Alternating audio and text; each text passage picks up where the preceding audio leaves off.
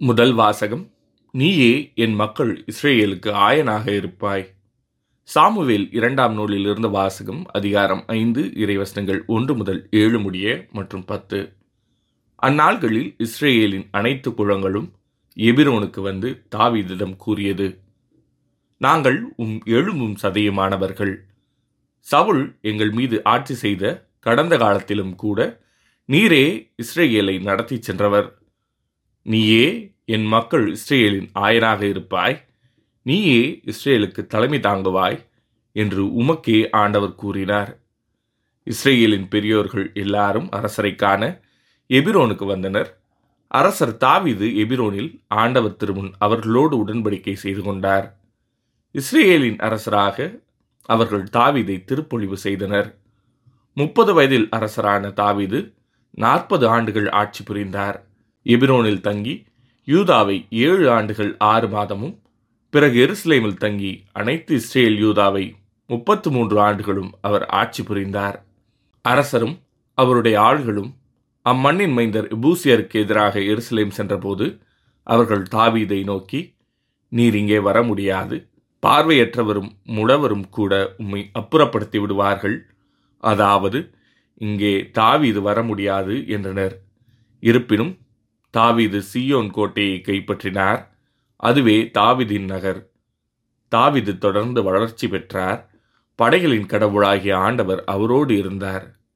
இது ஆண்டவரின் அருள் வாக்கு இறைவா உமக்கு நன்றி. பதிலுரை பாடல்.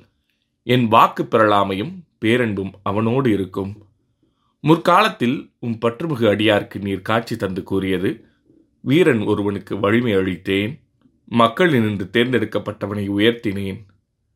என் வாக்கு பெறலாமையும் பேரன்பும் அவனோடு இருக்கும். என் ஊழியன் தாவீதை கண்டுபிடித்தேன். என் திருத்தைலத்தால் அவனுக்கு திருப்பொழிவு செய்தேன். என் கை எப்பொழுதும் அவனோடு இருக்கும். என் புயம் உண்மையாகவே அவனை வலிமைப்படுத்தும். என் வாக்கு பெறலாமையும் பேரன்பும் அவனோடு இருக்கும். என் வாக்கு பெறலாமையும் பேரன்பும் அவனோடு இருக்கும். என் பெயரால் அவனது வலிமை உயர்த்தப்படும். அவன் கையை கடல் வரைக்கும் அவன் வழக்கை ஆறுகள் வரைக்கும் எட்டச் செய்வேன். என் வாக்கு பிரளாமையும் பேரன்பும் அவனோடு இருக்கும்.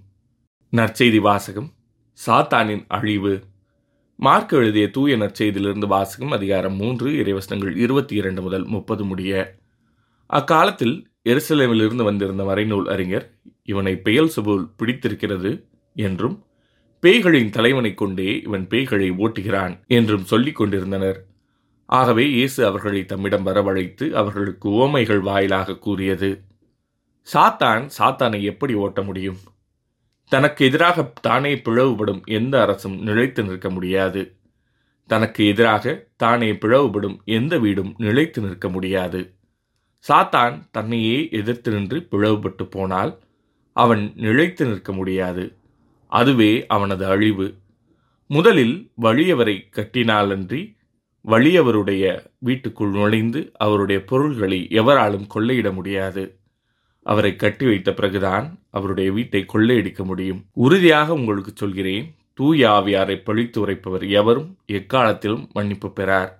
அவர் என்றென்றும் தீராத பாவத்திற்கு ஆளாவார்.